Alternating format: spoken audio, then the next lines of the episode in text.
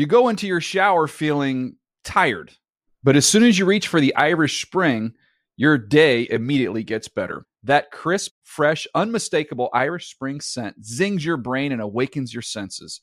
So when you finally emerge from the shower thirty-seven minutes later, because you pay the water bill so you can stay in there as long as you want, you're ready to take on the day and smell great doing it. Irish Spring Body Wash and Bar Soap. Fresh, green, Irish. Shop now at a store near you. Getting ready to take on spring? Make your first move with the reliable performance and power of STIHL battery tools.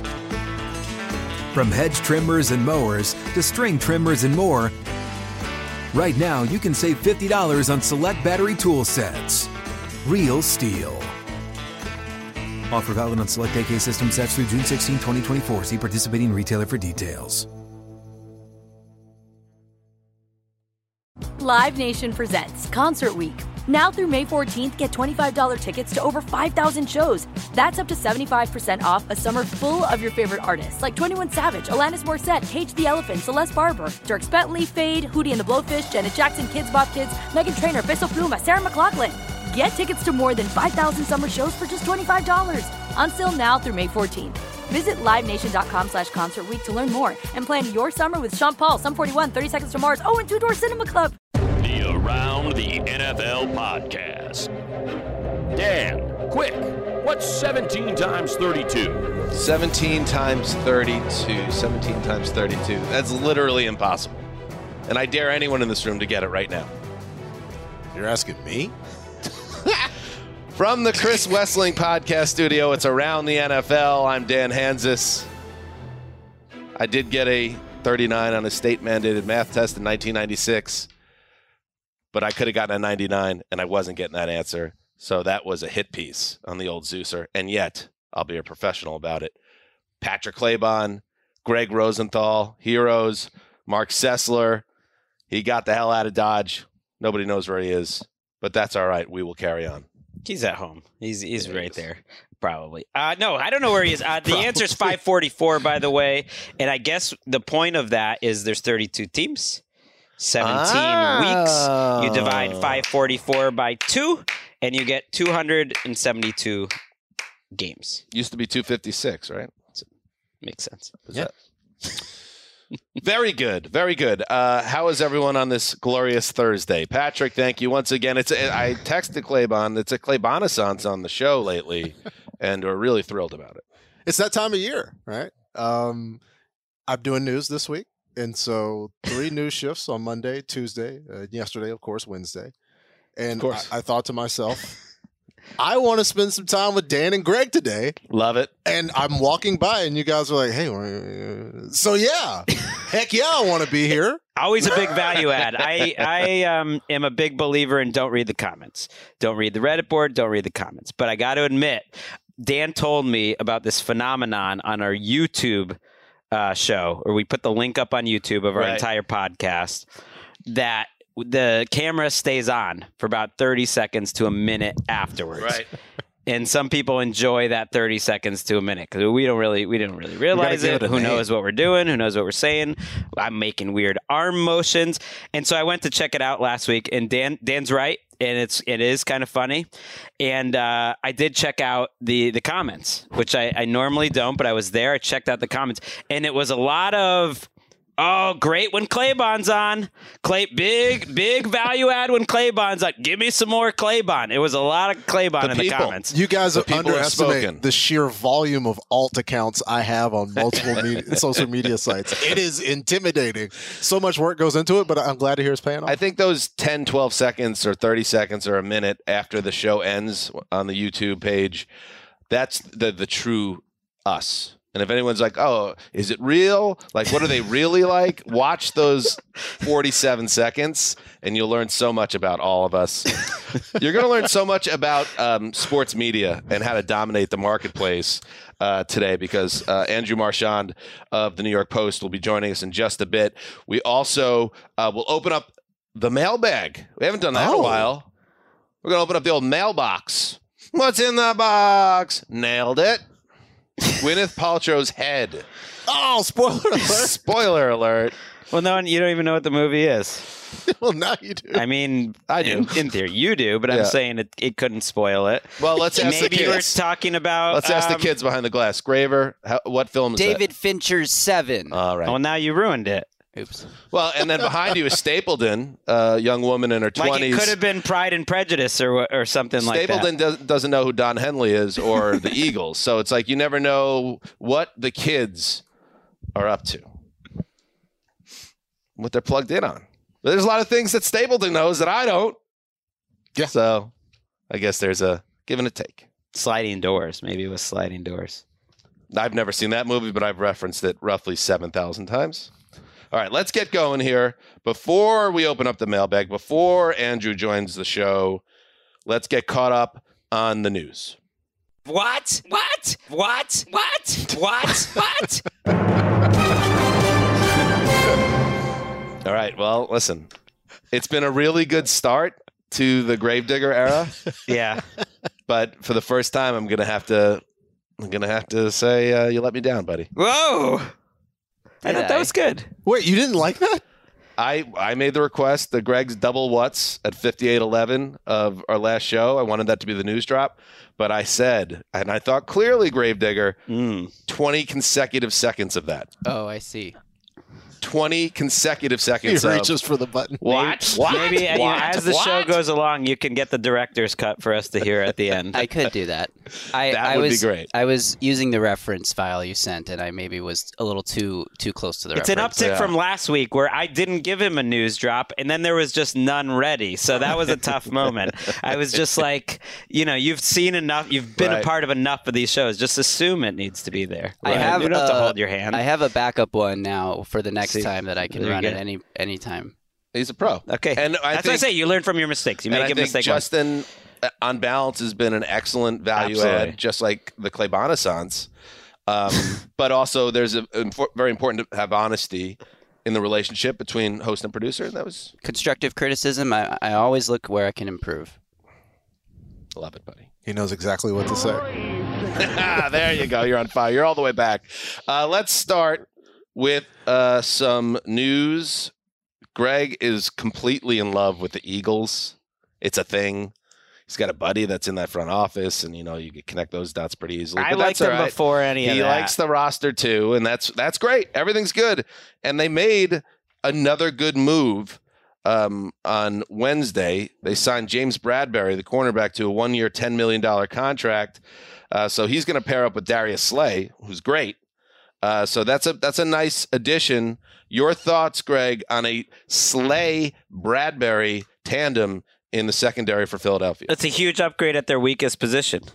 I mean, I looked up and down this all twenty, their starting roster, and I would have said second cornerback was the one spot where they really weren't up to snuff. And yeah, it's a defense that Jonathan Gannon runs where you kind of keep everything in front of you and it's very safe, and may- maybe you don't need a, like a great one-on-one corner. You you need corners. You need yep. corners mm-hmm. in the N F L, and so it upgrades their biggest spot. And I just like the fact that they're trying their best to win football games. I feel like not every team really does that, and, th- and they are trying to do that. Don't wait till next year. Try to win right now. Yeah, the twenty twenty-one Philadelphia Eagles was like a case study, and you can't hide bad talent on defense with scheme. You, you just can't. And so we we saw how they addressed it uh, up front. Um, you know, and now all the levels uh, it, through the draft and free agency. They're way you, better at linebacker yeah. now with Nakobe Dean. You, you just saw tight end after tight end walking down the field uh, over and over again. Um, just real issues in coverage. And I think Nakobe Dean, and we said it after the draft, uh, even if he let's say he did have surgery and he's playing with one arm, it would be an upgrade uh, over what they had up the middle last year. So, yeah, a lot to feel great about. it, they are, and it doesn't uh, – you don't have to read the tea leaves. We were just talking about it on Tuesday's episode, uh, digging in on where the football cognoscenti is at right now. And there's going to be a lot of pick, people picking the Eagles to win that division, the N F C East. Um, are they actually a better team than the Cowboys? It's very close, I think. I think they're neck and neck, and I think there's a clear dividing line. It would stun me if the Commanders or the Giants win that division, but I think it feels like a toss-up right now in the East. Here here we are on, you know, May nineteenth, Thursday. The Cowboys' best players are better than the Eagles' best yeah. players. They they have a better quarterback. Uh, they have better top tier talent for the most part. A J Brown and Devontae Smith, though, is a nice receiver duo that now matches up with what Dallas has. But, you know, they don't. Tyron Smith, there, there's a lot of great players. Micah Parsons, DeMarcus Lawrence. There's a lot of great players. But to me, the Eagles, and maybe it's because I'm doing this projected starter series, they're a better team. They're deep on both lines. I love that. Uh, I think they address their weaknesses now, especially with Bradbury. Bradbury was a, a Pro Bowl cornerback two years ago, still young. Uh, I think their receiver position was a problem a year ago. Now that's deep. Quez Watkins is like a three. That makes more sense. I think they're a better team. I think they're a really good team, and that their ceiling is extremely high. It's just as high as the Cowboys. And I think, to me, they're a safer team because they're deeper. They could withstand some injuries. Yeah, you can make an easy case, right, that Philly got much better in the offseason and Dallas got worse. It's hard to make the case that Dallas got better right. uh, this offseason. And, and, yeah, th- with the rest of the division, I-, I would be paralyzed in fear and kind of in the fetal position if the Giants or the Commanders won the division. I, I would be questioning my understanding. You'd be in the fetal position. Yeah, I- I- I- clearly none of this makes sense. I mean, the and Bengals I've been came within one stop of winning the Super Bowl. So pro football and sports does tend to surprise us. But the, I, I would be much more surprised. Right. You know who never surprised us, though? Uh, the Commanders or no. the or the team that used to be named, you know, in Washington. They never really surprised us. Quite frankly, the Giants in the past half decade fair, or so. Um, yeah, I like that thought. Like the N F L Blitz on N sixty-four version of this rivalry, I would take the Cowboys over the Eagles, even though eh, Zeke isn't is he even a player anymore? I don't know. All right, let's move on. Joe Burrow, speaking of the Bengals. He had his first public interview since Super Bowl fifty-six, the twenty-five-year-old quarterback, uh, excited, obviously, about the new season to come, and discussed Cincinnati's offense, what he believes they can be in the future, and also talked about, yes, that twenty-three twenty loss to the Rams here at SoFi, SoFi Stadium. There was a play from the game, an image of Bengals receiver Ja'Marr Chase opened downfield after Jalen Ramsey slipped on Cincinnati's final offensive play. But instead of an all a forever memorable touchdown game-winning score, it ended with Burrow throwing an incomplete pass after being cornered by Aaron Donald. Here's what Burrow had to say about that play. Yeah, I checked to that go route. I was anticipating throwing it, just, you know, didn't quite have the time. So, like I said, we put this behind us. You know, we we lost. We had a great year. Um, we're going forward. I don't even know if I'd want to hear that if I'm a Cincinnati fan. That's just a great uh, what if in the history of really the N F L if he hits on that pass, Claibon. Uh, but on the bright side, this kid's got it up here. He's got it in the arm, and he's at Ja'Marr Chase in twenty twenty-two and beyond. Yeah, there's no there's no right way uh, to to handle a loss like that, and especially you're twenty-five years old, and here's like potentially, hey, this this could be the thing that you're discussing for the rest of your life, because uh, people play their whole careers and never get that opportunity. Um, but I, I, he he's he was not going to change anything. Uh, he, he feels, and you know the tape shows it, uh, he made the right decision. Um, he ran up against one of the greatest players to ever play football on the biggest stage, and you know you tip your cap. It was uh, Donald's time at the end yeah. of the day. He yep. made the play, and that was that. It, I almost think this Super Bowl has gotten underrated. Like that was such an incredible fourth quarter. Uh, so many different things happen, and for it all to come down to one play where it really went to who the Bengals were as a team, that they were just going to go for it. Remember that was fourth and one? Mm-hmm. They had second and one. They had second and one, and just as big a play almost as Donald's game-ending play was the play before where Gaines and Donald stopped Stuff. Samaje Perine, so they Which, couldn't why, get a yard. Why was Samaje Perine in that? That that that's situation? A weird decision. Then the Bengals take yeah. a timeout, and I love I love the chutzpah for him to change the the route, and he was right in doing it because they could have gotten either in the end zone or inside the ten. You only had uh, you know forty seconds left, and you needed to go try to win that game right there. And Donald beats Quentin Spain, and that sucks.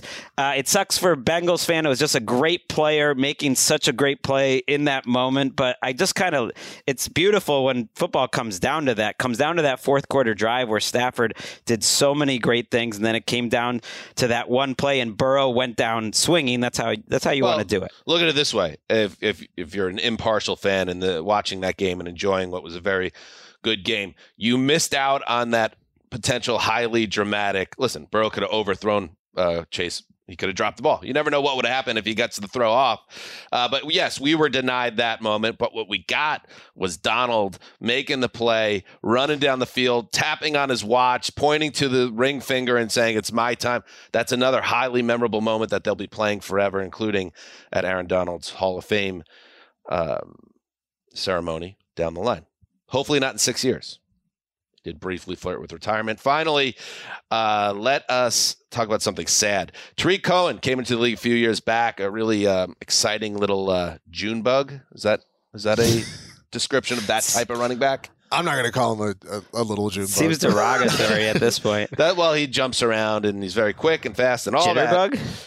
Jitterbug, I don't know. And um, he uh, had some moments, obviously, with the Bears, tore his A C L and missed last season. And And this is how they do it now.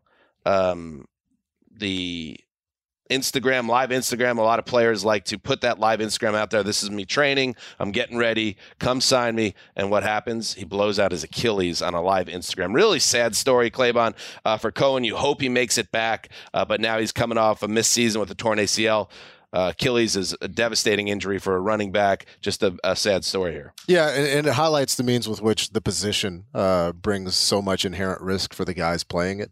Um, and here's, as you said, right, a free agent who is now tasked with making public displays of showing how healthy he is. And mm. in that display, he hurts himself. And it reminds me of, um, you know, a, a wide receiver who's concerned about his usage, right? Um And, and doesn't and I think that this highlights that, you know, it, it, it's a dangerous it's a dangerous spot uh, to be in this particular position coming back from an injury, and, and I see I see why some guys are, you know, especially in, in the college and the high school ranks uh, are saying, hey, maybe um, maybe I'll play outside a little bit more because uh, the future is is unkind. Uh, it's a bummer too because his career was so exciting. He had that. Second year, he had a, over eleven hundred yards from scrimmage. He was also a first-team All-Pro punt returner. Mm-hmm. Um, it hasn't quite had the same juice since. Uh, certainly was injured last year, so missed almost all of last year. And uh, it was just like a fun player. We need more like Tariq Cohen-like players. Uh, you know, we need... We need the short kings. We need someone for my children to look up to. The flautists that, out there. Uh, the five, five, uh, five, six guys can go make the N F L. All you have to do is have um, otherworldly athleticism and combine that with incredible strength and one hundred ninety That's pounds. It. That's it. That's it. But, but fortunately, he was a fourth round pick, so he did get another deal, right? And he was able to get some money. Um, not like he was coming off of one of those first round five year type Good point. Um, that's a great point, Mark. Ding.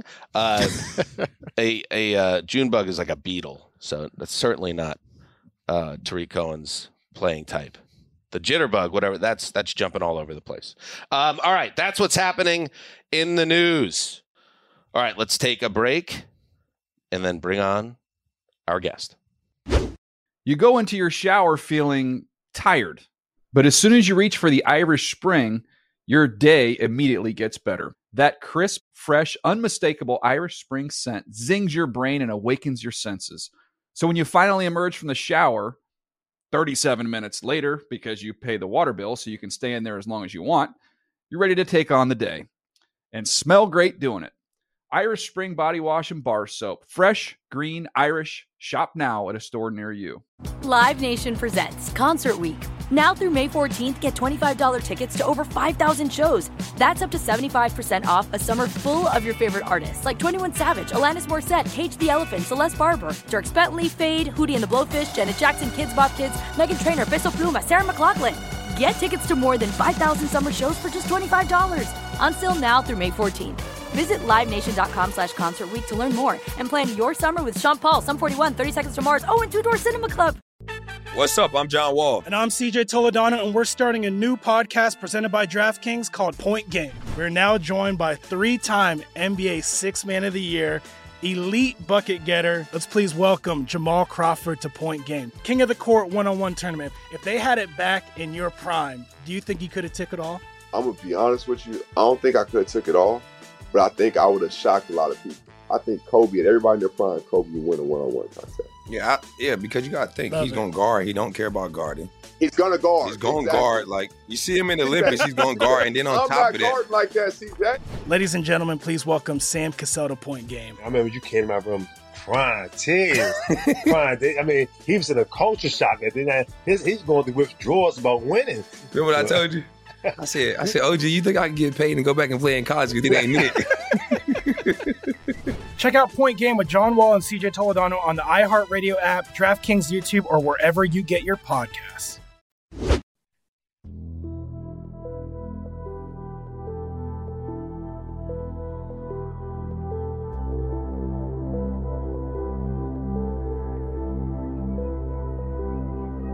Welcome back. What the moon landing was to the U S S R in nineteen sixty-nine, what Nirvana was to hair metal in ninety-one, what Tony Romo was to N F L analysts in twenty seventeen, that is what the New York Post's Andrew Marchand is to sports media reporters in twenty twenty-two. Whoa. And now he joins us once again on Around the N F L. What's up, buddy? Wow, thank you. That's quite the introduction. I very much appreciate it.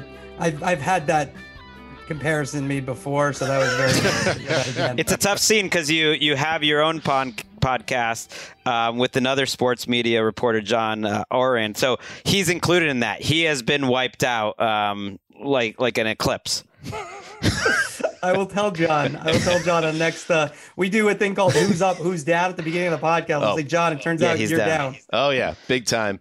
Um, you know, we're in, um, pull back the curtain a little bit. We're in some contract talks right now on the Ooh. podcast. Oh, wow. And uh, that and your success got Wait, me. is this a, just a, a whole thing because you want uh, him to write about us? No, that's Dan? a scoop. We're giving, we're giving him a scoop right off the bat. But that and your success got me thinking you have put yourself in tremendous position for a life-altering contract yourself. When it happens, will you report on yourself mm. getting the Tony Romo sports media guy contract? I will, uh, yeah, sources tell me. I, I will consider that. I will consider doing that.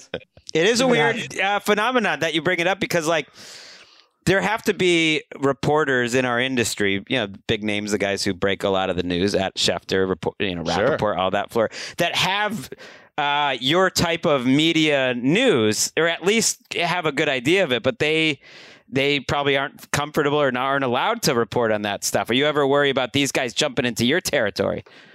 Well, it's interesting you say that because when you're talking about Tom Brady and Sean McVay Uh, and the other Troy Aikmans of the world, you kind of, yeah, those are definitely. Uh, Schefter actually was the first one to say McVay wasn't going to go to Amazon hmm. and was he's going to coach. And my wife was like, "Why didn't you have that?" And I said, "Oh, she doesn't know anything about it." She said, "She said why?" She, I said, "Adam Schefter. She doesn't know who he is." I said, "Hey, he makes like at that point three or four million dollars a year." And she said to me, "Well, why don't you make three or four million?" So. I said, well, he covers the N F L. I cover media, so uh, but I'm doing fine. You you got the you got the beat covered, and that's why we wanted to connect with you again because we're kind of like our show, especially this time of year when things slow down a little bit. We're we're always interested in what's going on uh, in the broadcasting ranks, and this is just the perfect situation right now, both for your gig and also if you're a, a certain. You're someone of a certain level of talent and notoriety as a player and analyst because the money is out of control right now. And it's become, you're getting paid like a quarterback now uh, to sit in a booth and call these games. I'm curious, um, how surprised are you at how this has exploded? That's part one of the question. And then part two is the Tom Brady move um, or the reporting that was done by you. You broke that story. Um, and they have two of the next three Super Bowls, Fox. We deduced earlier this week on the podcast that it's a wrap. This is the last year for Brady because he's got to get into that booth and start earning that cheddar um, for Fox. Do you see that playing out that way with Tom Brady, considering what he's now signed with Fox? Yeah, I'm not sure with Tom Brady. I mean, you guys know the N F L better than I do, but he had the retirement in quotes, whatever that was, right? Was, you know, um, was that about Bruce Arians? Uh, and then the Miami thing uh, with the ownership possibility, you guys know this has been reported by other people, but, you know, people I speak to as well in the media game. I mean, that was real. That was possible of him going to Miami. And so um, when uh, when I think about Tom Brady going to the booth, you know, when that's going to happen, I just think if he can play, he, he just might continue going. Like, I still think he could be in Tampa this year, and then Miami is a possibility. So I don't think there's necessarily a timetable on this. Um, I think Brady, the money got so crazy that he took this job. But if you look at his comments in the past, uh, he wasn't really looking to do this. But so in putting that in quotes, Andrew, right, and highlighting the things that he could have done, are, are you insinuating this, this could just be a Brady leverage play to make football more attractive? Mm. Well, I just think that he, this is kind of, I don't want to say, a very prominent agent said to me that this was kind of a hedge, right? You have this and you know you have this. And let's just say a couple, a couple of years down the road, he tells Fox, you know what? I don't really want to do this. I mean, they're not going to make Tom Brady go every week uh, to do games that he doesn't want to do, especially at the salary that he'd be making at that point. So at this point, it's great for both sides, and maybe Brady will do it. He'll be the next John Madden, and he'll do it for twenty years. I doubt you guys foresee that. I don't really foresee that um, because I just think he's going to have other, uh, he has other options, uh, but I just, uh, this is something he has in hand. Uh, he, Uh, even his comments has not seemed that excited about it, uh, but uh, it just kind of said, I'm excited. Now back to the, you know, playing. Imagine, imagine yeah, signing a ten year, three hundred seventy-five million dollars deal and being like, eh, that's all right. All right. Nice hedge. Nice hedge for me. Well, he's Tom Brady. I mean, he's Tom Brady, so he can do what he wants, you know, uh, but look, I, I let's go on the assumption he will be in the booth. I, I don't know if this really shows when he's going to stop playing. Uh, it, it just, uh, again, you guys, I'm, I know have discussed his retirement in quotes, you know, what that meant, if it meant anything. Uh, it, it just seems like if he plays well again this year, I don't know if when he's going to hang it up or why he'd hang it up. I get it. He has this big deal, but Tom Brady's going to be able to make money off the field uh, for eternity uh, as long as he doesn't do anything too. Although this is a pretty good bird in the hand, but I like your theory. Like, yeah, it's a lot of money, but it's actually, you know, he's going to be able to make other money with his other ventures, but those ventures, you don't know how it's going to go. I don't know how his crypto uh, venture, you know, yeah. are going right now. You know, this I mean, is, they, you know, got paid cash for that. Bird in the hand, but I like your theory because it, it always it seems strange to me in that it's maybe a little more of an open question whether this contract is signed or not. Uh, makes sense to me. You could just like see what's going. And and my question for you is that is what do you think Fox is going to do? Because yeah, it's a hedge for Brady. It's also kind of a hedge for Fox, but they have this year in front of them, and they have big games, and they're going to have the most watched games of the year a lot of times at four twenty-five, and it's a big decision. And how do you uh, fill this one spot in this year, considering that Brady may or may not be there uh, a, a year from now? How do you think they handle it?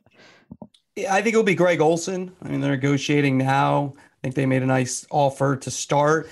Uh, I think Olsen, if I'm him, I get over my ego and I get into this small club that has a chance to do Super Bowls. He'd be able to do a Super Bowl at the end of this year. And he's in his late thirties and he'd been in prime position to get, you know, one of these number one. Let's say Brady comes in, takes his job, and he gets demoted. Uh, Collinsworth in four years will be up. You know, that could become a possibility.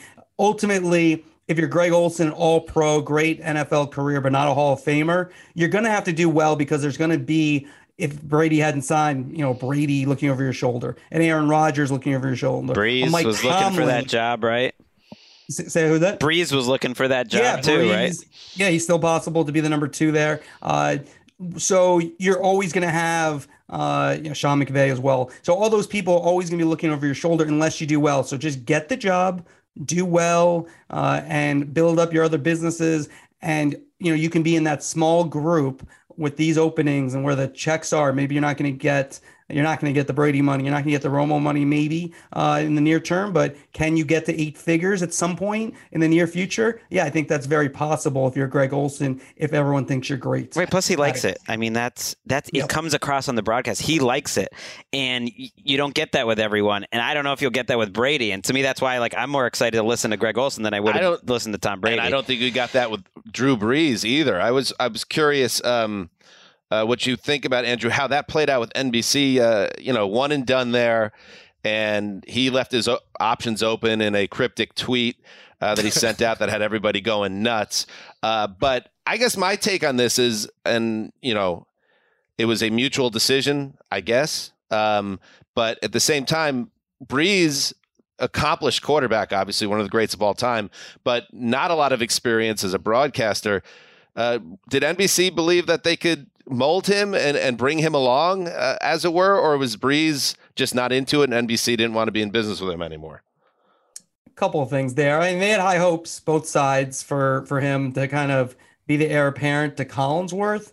Uh, and he, first off, didn't like doing studio. Uh, studio's just different. You're, it's just more of, a, I think from his point of view, kind of a fan view uh, where you're just kind of talking and having opinions. And he said publicly, he was on the Dan Patrick show, he liked doing games better. Uh, and um, I think if he wants to do games, he should jump back in the booth. And even though Fox is not going to offer him big money to do those games, because if you think about it, Drew Brees takes the year off, doesn't do the N F L, his just stock is going to go down. Like, he's not going to get offered, most likely. I, I think it's hard to believe he, he would be ever, ever offered the number one job at any of these places if they open uh, down the road. Uh, new quarterbacks will retire. He had a year that is looked upon, even though it was really only one bad playoff game, uh, it looked upon as not good, kind of. Again, another guy who kind of gets a little bit of too bad of a rap is Jason Witten, but kind of like that. And so if he wants to do this, he needs to get back in the booth. And the reason,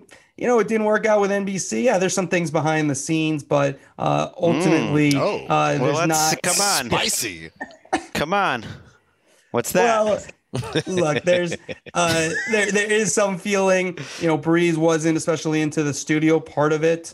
Uh, and then I think there was real disappointment on that Raider Bengal game where, you know, there was a feeling, and, you know, people who've been in T V for a long time know that those spotlight games, when you're first going to go on, uh, there's going to be a big opinion on you one way or the other. And you could be neutral, but he really had a poor game. And, and that was, you know, that they, they put their neck on the line. And so they didn't like looking bad in that situation. Um, and they don't really have, and ultimately though, they just don't really have what he wants to do, um, which is what I've been told, N F L games. Uh, so it just doesn't really work at the, when they signed Brees up, there was the negotiations for the new contracts hadn't happened yet. And N B C, there was some hope that they'd have two packages, and that would, would have opened up one for uh, Brees to be a weekly guy. Uh, and that didn't happen. And so uh, he wanted Amazon, and Al Michaels didn't want him. Uh, and so uh, he didn't end up there. This and is good. So, wow. uh, here we good are. Stuff. There's um, multiple levels to the marketing yeah, of Drew Brees. Uh, Andrew, our, our producer behind the glass, uh, Gravedigger, is a Titans fan. Uh, Gravedigger, you should, is that feel good to you that uh, Ryan Tannehill didn't have the worst one and done performance in the playoffs this year? That it, was actually Drew Brees. That is pretty impressive because you? he had a pretty poor one and done performance. Um, sure, yeah. Do we helps. want to do before we say goodbye to Andrew? Um, do we want to ask about this Dan Orlovsky situation that's going on? Um, him getting moved up uh, at E S P N. You uh, another, just another breaking story from Marchand on Wednesday that uh, Dan Orlovsky will join Steve Levy and Louis Riddick Junior on E S P N's number two N F L T V booth, and that's notable for uh, E S P N. Well, look, it's it's really good for Orlovsky because listen to the quarterbacks we're talking about: Tom Brady, uh, Drew Brees, Tony Romo, Troy Aikman. Um, besides Romo, those are Hall of Famers. Romo, you know, is an all-timer in a lot of respects in terms of had a great career. Uh, Dan Orlovsky is best known for running out of the back of the end zone uh, during his eleven-year career. Rough. So he's in his late thirties and he's already in an N F L booth. Again, it's only three games this year. It'll be five next year, but. We talk about what we're talking about with Brees is putting yourself in position for the future.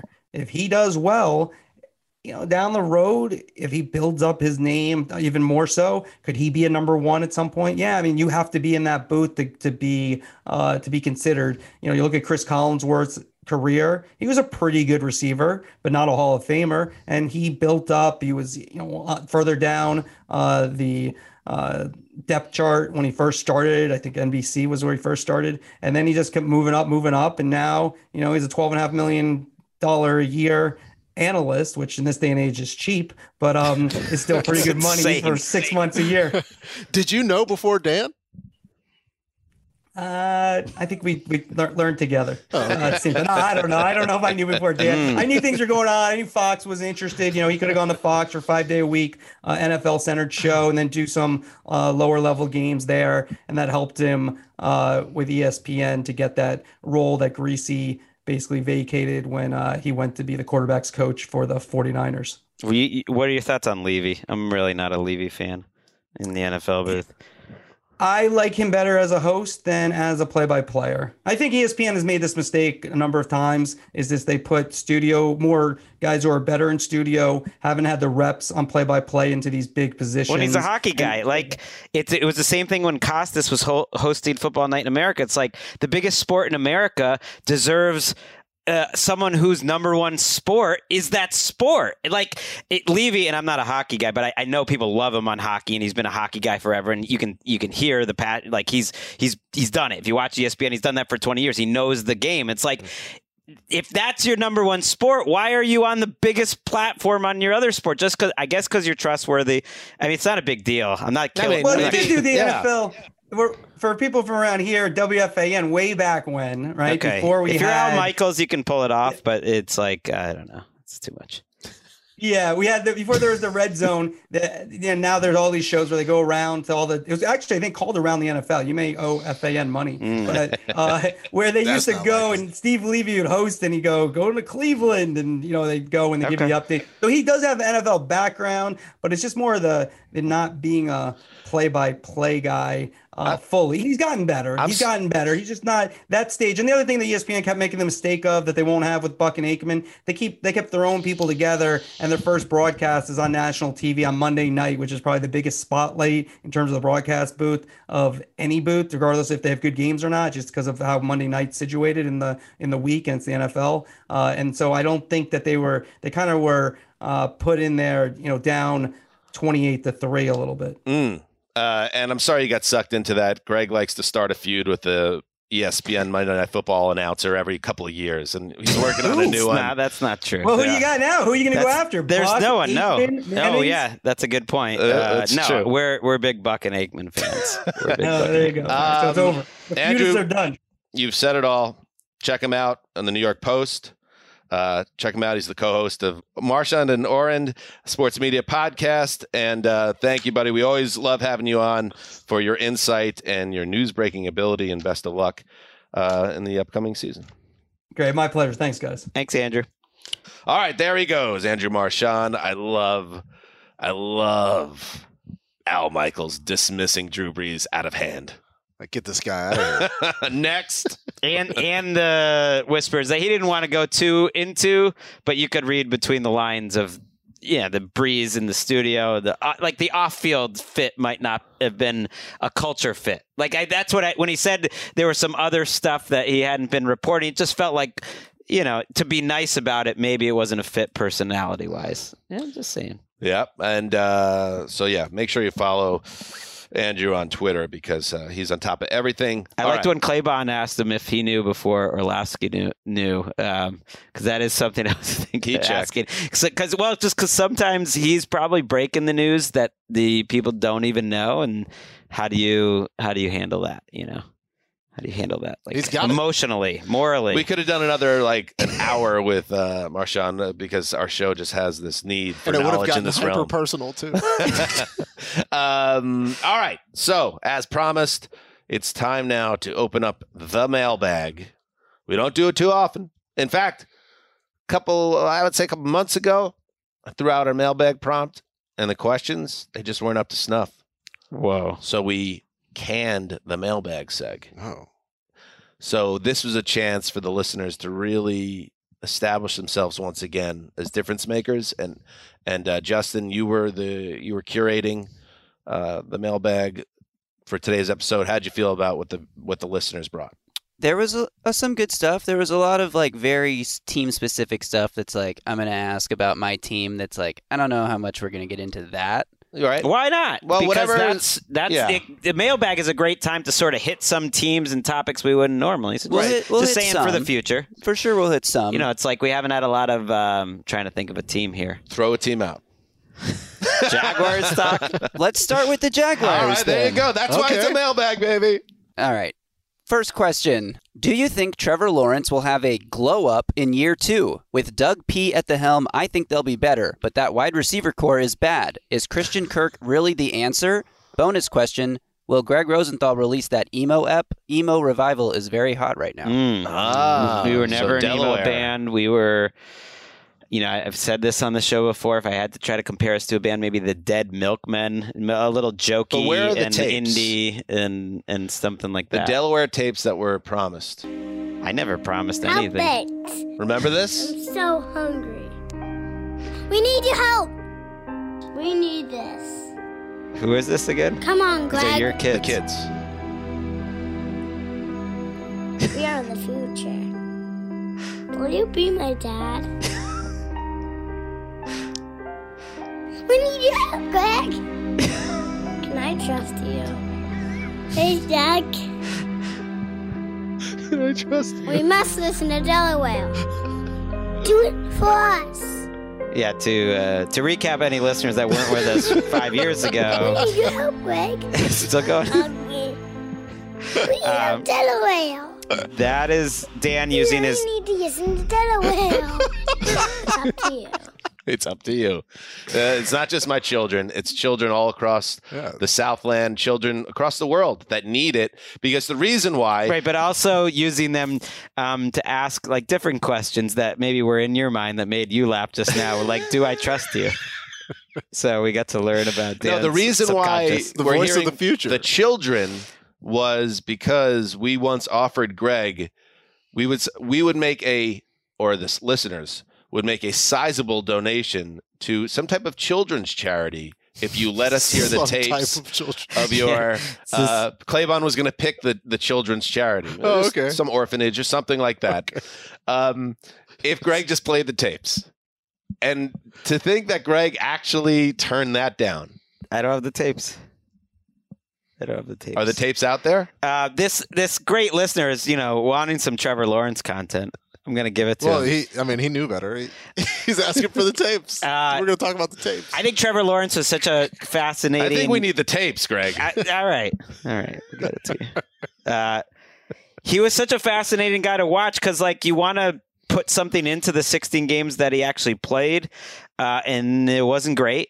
I think what he was as a rookie, like, you saw the timing, the flashes, the good stuff, and it, it felt like as the season went along, he was just trying to not make mistakes. He was just trying to not blow things, and I think that w- made sense on that team. Like, he was trying to make his inter- touchdown interception ratio not totally fall apart, and he was a little hesitant. So I'm very optimistic that he's going to be way better. It reminds me a little bit of what the Patriots did in the last offseason. Yeah, they didn't get the greatest group of players around Mac Jones, but they went from like league worst to somewhere in the middle, lower middle of the pack. And I think and that's kind of what the Jaguars did. Replaced Same Josh thing with McDaniels with uh, right. Matt Patricia. But then, we'll talk about that on another show. No, I'm saying that's what they did yes. in, in twenty twenty-one got when it. They spent all that money. Got it, got it, got and it. In this case, yeah, you're playing league worst coaching too with another middle maybe of the pack coach. And so that's going to help him so much that I'm very yeah. optimistic. Having your head coach not like be on a, a one-year mission to be an unmitigated right to everybody he sees in the I, world. I thought I've said this on the show. Like, I'm very bullish on the Jaguars improving this season. I'm bullish on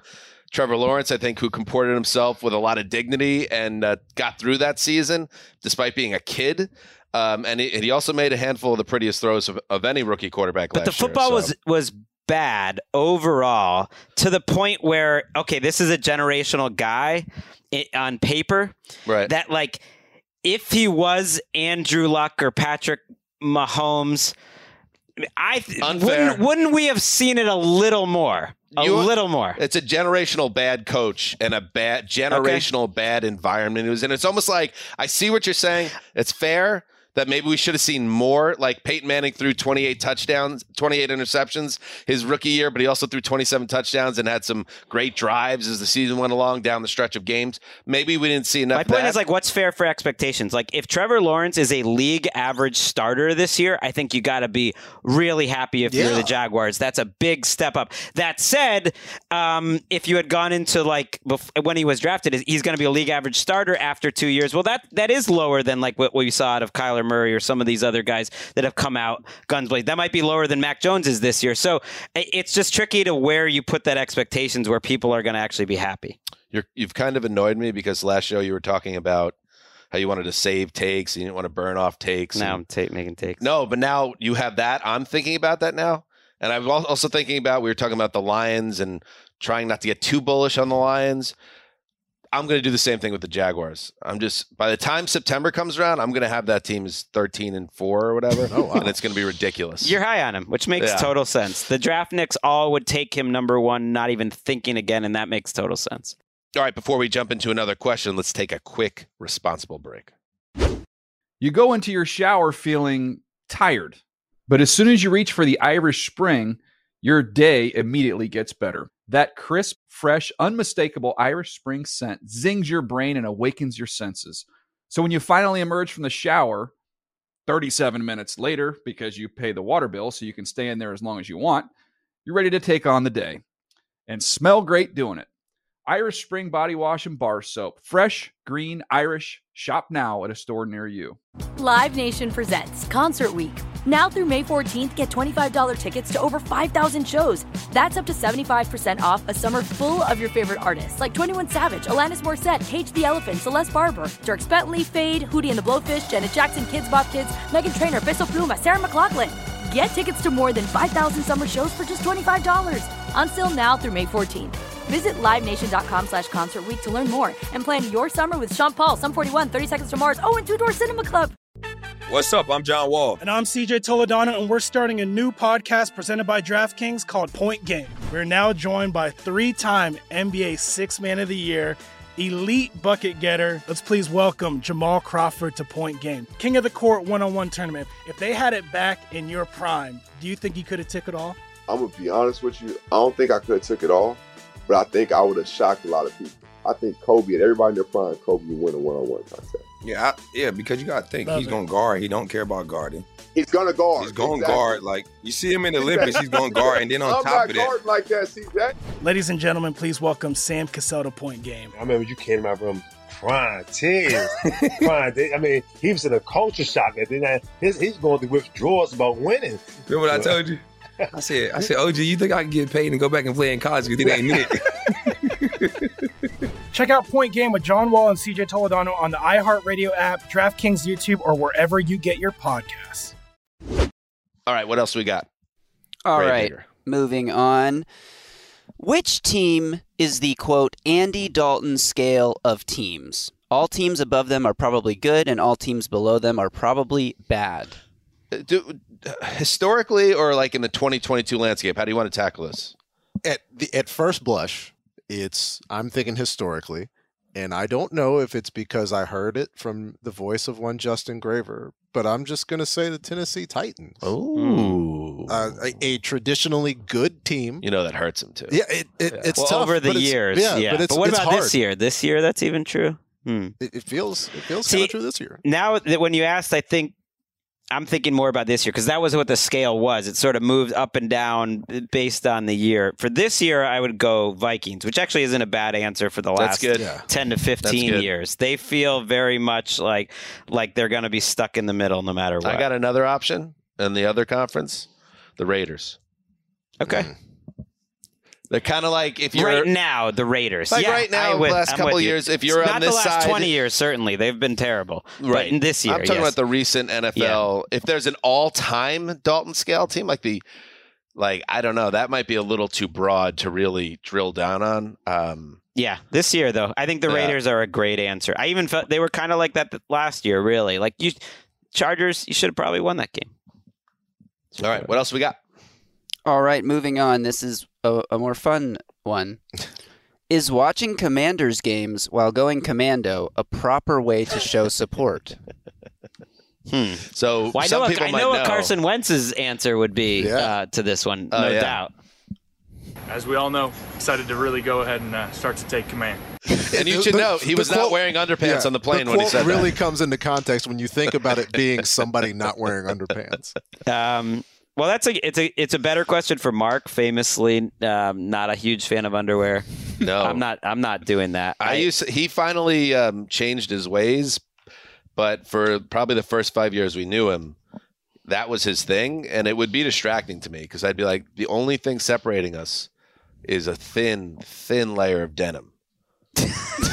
Although at least he wore jeans every. It wasn't like Always. it wasn't like gym shorts or anything. That feels so uncomfortable. Jeans yeah, it seems, seems like a, very, a bad idea. It's a very Sessler thing. Put it that way. Mm-hmm. It's something if you live in a commune in Colorado for a while, you're probably not wearing underpants. Underpants is a funny word, by the way. Super funny. Yeah. Like, ever, underpants is way funnier than underwear. Yeah, it's the true. old it's underpants ad read was was always one of my favorites. Yeah, underpants. The underpants era. Underpants. You guys ever read Captain Underpants? Uh, I've read it to my children. Yes. Yes, huge when I was in yeah. elementary school. All right. Um, nice flex for Greg. Which fan base is the most tiresome on Twitter these days? I would say the Bears. I th- I have a theory. When you're a once proud franchise that has a quarterback problem um, or hasn't had a quarterback in a while. Now, Fields I like, uh, but especially under Trubisky, they were just they were a tough situation. So I'm going to go Bears right now because it's like the once proud franchise that like doesn't want to believe they are where they are right now. Okay. Good answer. What do you got, Claibon? Um, I, I mean, everybody's equally annoying. You've got these annoying people in all of these fan bases, and they all have their no. particular trials and no. tribulations. But there's just more of them in, like, the Patriots or the Bears or the Giants. Yeah, I, I will say that. Yeah. In fact, you've convinced me, Greg. Patriots fans are the absolute worst. Uh, yeah, that's that's an easy. That's the safe answer. Uh, this new, I talked about it on Tuesday's show, this new breed of vocal Browns fans, very much on my radar. Oh, yeah. Um, so that would be my vote. But only, uh, again... Only of a fraction of that fan base. I don't know how big the fraction is, though. I'm just glad you didn't say the Titans. All, All right. right, let's give them a break. Who is the anti-team of A T L? Not necessarily the team you all collectively dislike, but the team you all collectively feel the most meh about. Well, Wes used to talk about the Bermuda Triangle of N F L coverage that we fell into, and he did a good job pumping up those A F C and N F C South teams. Uh, That would be my first. Right. He instinct. he would say the Panthers. The Texans, the maybe. Um, the Commanders over the years in their different iterations has definitely been the, the team um, uh, I was the most anti because of the way that they were run from the top down. And that really hasn't changed because uh, of just what's been going on off the field for two decades. And it kind of shows up on the field, too. But that's that's like active animosity, though. Right. We're, that's we're true. For, like, but let's say an anti-team of A T L. I guess if it's ambivalence. I feel like uh, the Falcons slip under the radar. I've tried to like stick up for them over the years, but yeah, the Falcons. Yeah, Houston would be my vote. What else? All right, this one I'm going to pose as an either-or question. So answer one of the two. And by the way, I would say this. One thing that I personally...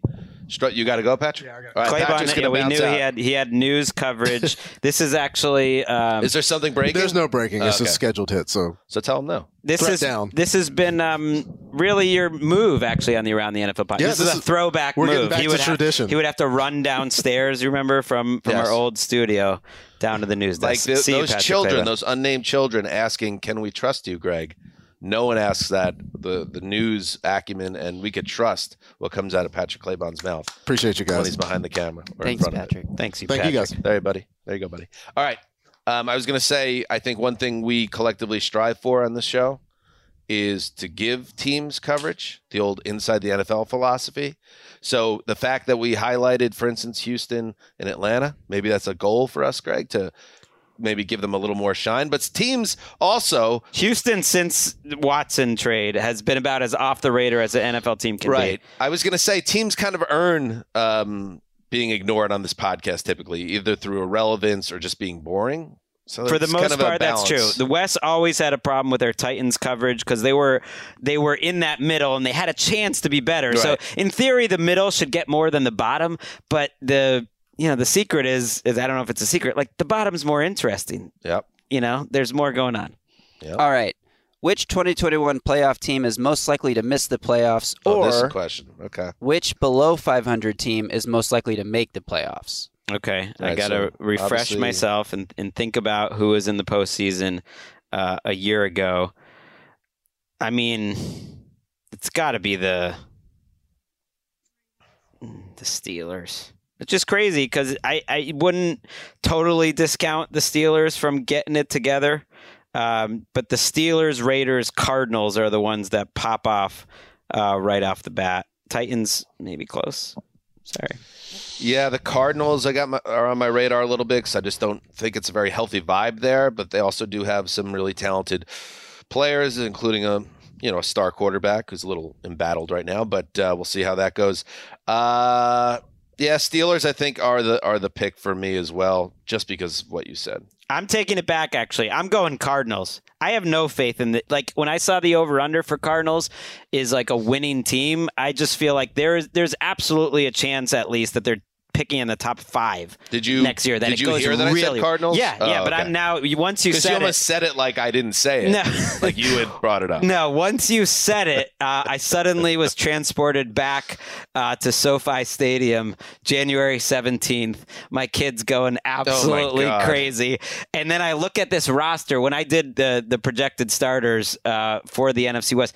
They got a lot of problems. Like they have big holes, and Kyler Murray and some things make up for it.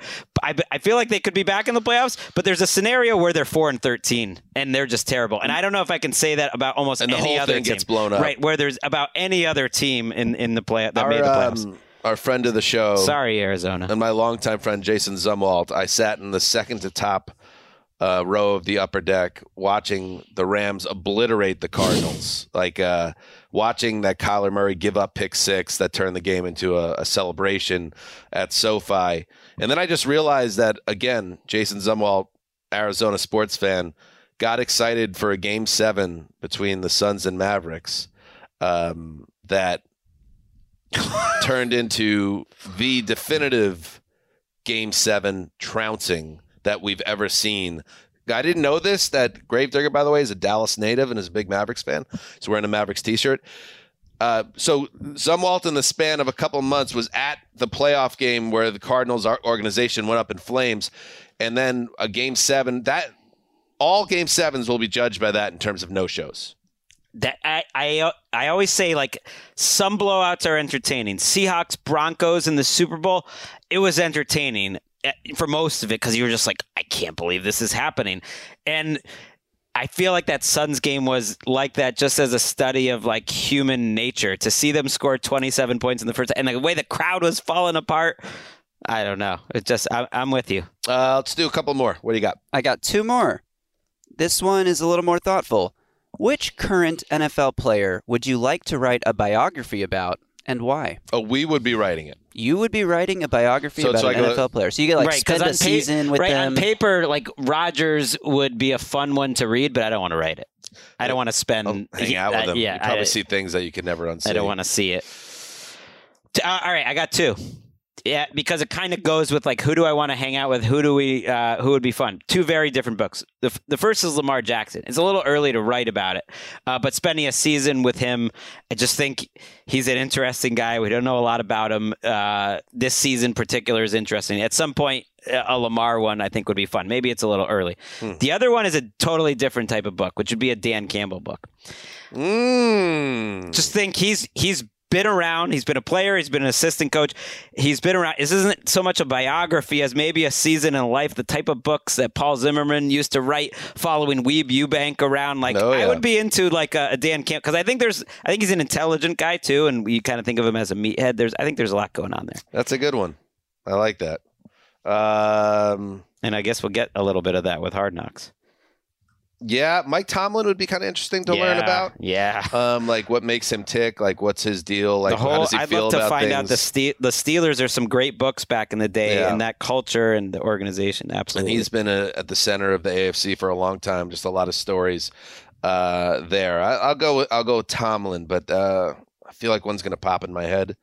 Uh, but for now, I'll go with him. What about a, a biography that focuses on Zach Wilson's twenty twenty-two offseason turning into a little thick boy and um, then proceeding to take the N F L by storm. But the from book, boy to man, the book ends. He's definitely hit the weight room. Looks beefy. Uh, he's a little beefy, thick boy. That's the name of the biography. Um, forward by Greg Rosenthal, actually. Um, and then the the book ends at the onset of training camp. So we really get to craft a story that uh, of a boy becoming a man, becoming a little thick boy, and uh, and then it just ends as training camp begins. There's no way it could have a bad ending. It's just a moment in time. We just snapshot. need we need some authors out there to go out and do it. I know access isn't the same, but we just don't have the same types of uh, season in the life uh, books. There was there was that Jets book, you know, like like that was Play great. Play like you mean it. Like I, that's not what was that what it was called? Was Play it? Like a Jet. Play no. Oh, Play Like You Mean It was the Rex Ryan biography that I read and wrote about for this website years ago.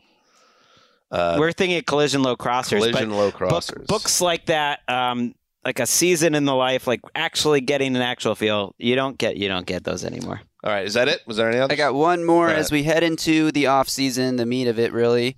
What is the most tiresome off season trope? Trope alert. Oh, so many to trope choose alert. from. Uh, I think best shape of my life is always the the go-to, the standard bearer uh, for me. Also, the trope, um, I'm playing much, everything is slowed down for the second-year quarterback. Ahead of schedule in terms of injuries. Ahead of schedule is a great one. Uh, but I really do like, like for instance, speaking of my little thick boy, Um, that storyline, you're going to read a lot of Notebook's leads in August about how all the second-year quarterbacks, including Zach Wilson, everything's just opened up for me this year. I'm seeing the field in a way that I wasn't seeing as a rookie.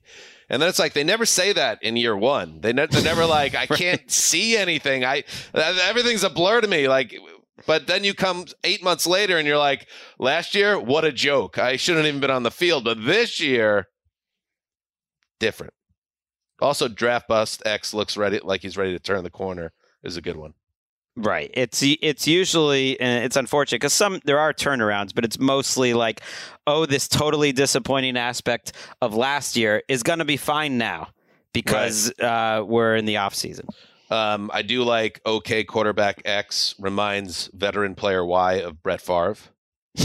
That's a good one. I don't know if you want to be reminded of Brett Favre right now. Um You know, he's being sued for literally stealing stealing money from the state of Mississippi uh, that was uh, supposed to go to children. It's a tough, right. tough spot for I th- Did you read now. the story?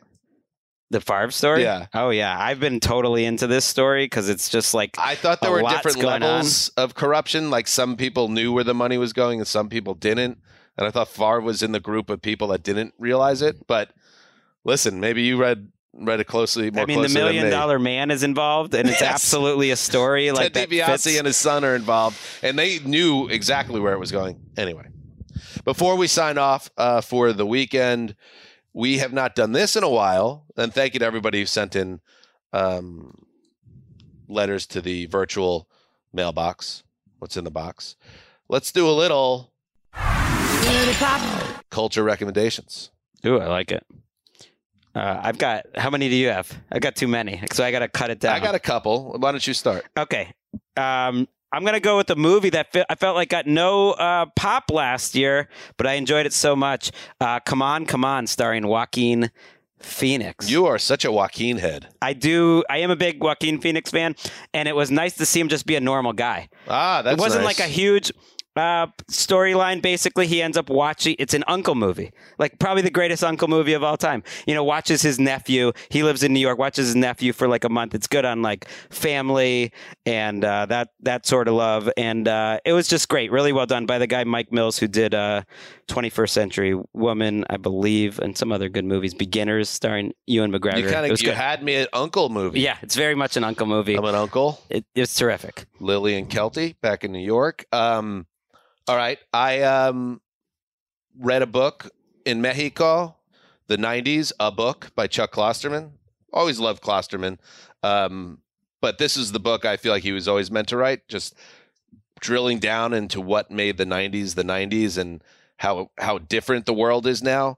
And uh, you and I both uh, are formed of years. We're in the nineties and also people of our age group, like born in late eighties, early, um, or I said late or late seventies, early eighties, were the last generation that knows what it was like before the internet, internet and what it was like after the internet. Um, and it kind of just digs into everything hmm. um, from a tech standpoint uh, to a culture standpoint, and how things have radically shifted over that time. So if you're interested, he's kind in of that, a, he's like a nineties, not an icon, but he, I certainly think of him as like a cultural critic of the nineties. Uh, absolutely. And he, um, yeah, it's, it's said that, you know, it takes about twenty years. Every new generation tends to be intrigued by whatever generation existed twenty years earlier. And I feel like younger people are really plugged into nineties culture now. If you actually lived through it, it's uh, really interesting to kind of break down what it meant to grow up and what the, how the nineties impacted everything that followed. Did you know, according to this book, it's been disputed by some uh, other journalists, not according to the book, but it, Bill Clinton sent two emails when he was president of the United States. What? That's what he said. But then it was that, that refuted. Man would, he, by, he would never lie. Yeah, exactly. Uh, Bill Clinton. There's a really good uh, Bill Clinton breakdown in that book as well. So anyway, the nineties, a book by Chuck Klosterman. What else? I'll jump off with a book then, too. Uh, the new Emily Saint John Mandel book. Uh, I feel like people know her now because Station eleven was her book that popped into a big H B O miniseries. Mm. I like Station eleven uh, as a book, but I love Sea of Tranquility, which is her new book. And I really uh, like Uh, Glass Hotel, which was the book before, and like each one of her books have gotten better, and you absolutely should read Glass Hotel before Sea of Tranquility because it's kind of uh, a sequel. There's uh, there's some time travel element involved, but it's very much a pandemic book without feeling like it's um, bashing you over the head with a pandemic book, and I thought it was so smart. Such a quick read too, um, and uh I don't know. She she is just like extraordinarily talented. So I would I would say both those books, but the new one, Sea of Tranquility, is awesome. All right, and I'll I'll end it with a, a music rec. Um, I've mentioned them on the podcast before, but me and my buddy Bob from Throwback Podcast are going to the concert tonight. Gang of Youths. They're a Sydney-based band that they've since relocated to London. Just fell in love with this band. Can't wait to see them live. Great energy by uh, the singer, lead singer. Um, has incredible energy and stage presence, and uh, I love their music. Very raw and uh, anthemic and hard on the sleeve, and a lot of the things that I like in rock music that aren't always quote-unquote cool um, mm. is what I like in terms of a, a band that's not afraid to swing for the cheap seats and Um, really uh, project emotion in an anthemic, anthemic way. That's what Gang of Youths does. That's their stock and trade. So I'm looking forward to seeing them. And if you want to discover their music, uh, they had two really good um, albums in the last few years, Angel in Real Time and Go Further in Lightness uh, from twenty seventeen. Check out that band. You will thank me.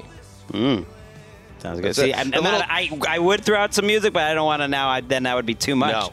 But I think if you like, what do they sound like? There's a little, um, there's a little Arcade Fire in there. There's a little National in there. There's a little mm-hmm. N X S in there. There's a little U two in there. There's all this stuff mashed together. If you like any of those bands, I think you'll mm-hmm. really like this one. I'm gonna do it anyway. Sharon Van Etten's new one, and and Pusha T, Vince Staples. There's been a lot of good music coming out lately. What about you? I, I'm sure you have a take about our friend uh, from Compton, Kendrick Lamar and his new album. I don't have a take yet. I need to listen to it more. Right. I need to go. listen to it more. Stay tuned for next week's. Do you have any pop culture takes, uh, Gravedigger, before we say goodbye? Oh, yeah. Well, that's that's the center of pop culture. Uh, before we sign off this episode of Dirty Pop. What? No, well, let's hear it. What? What? What? What? What? What? What? What? What? What? What? What? What? What? What? What? What? What? What? What? What? What? What? What? What? What? What? What? What? Doesn't it feel like twenty minutes right now? What? What? What? Wait, how many seconds are we at? You got it. you gotta give you gotta give Dan credit. I, it wasn't funny until like the twelfth second. So you needed all of it. It's you like the step there. on the rake. It's not the first time, the second, it's the third time the guy steps on the rake that it's funny. All right, everybody, have a great weekend. Uh, we'll be back on I think Monday. Is yeah, the plan? Monday's with, the plan um, with the show. So enjoy the weekend. Be careful out there. Love yourself. Heed the call.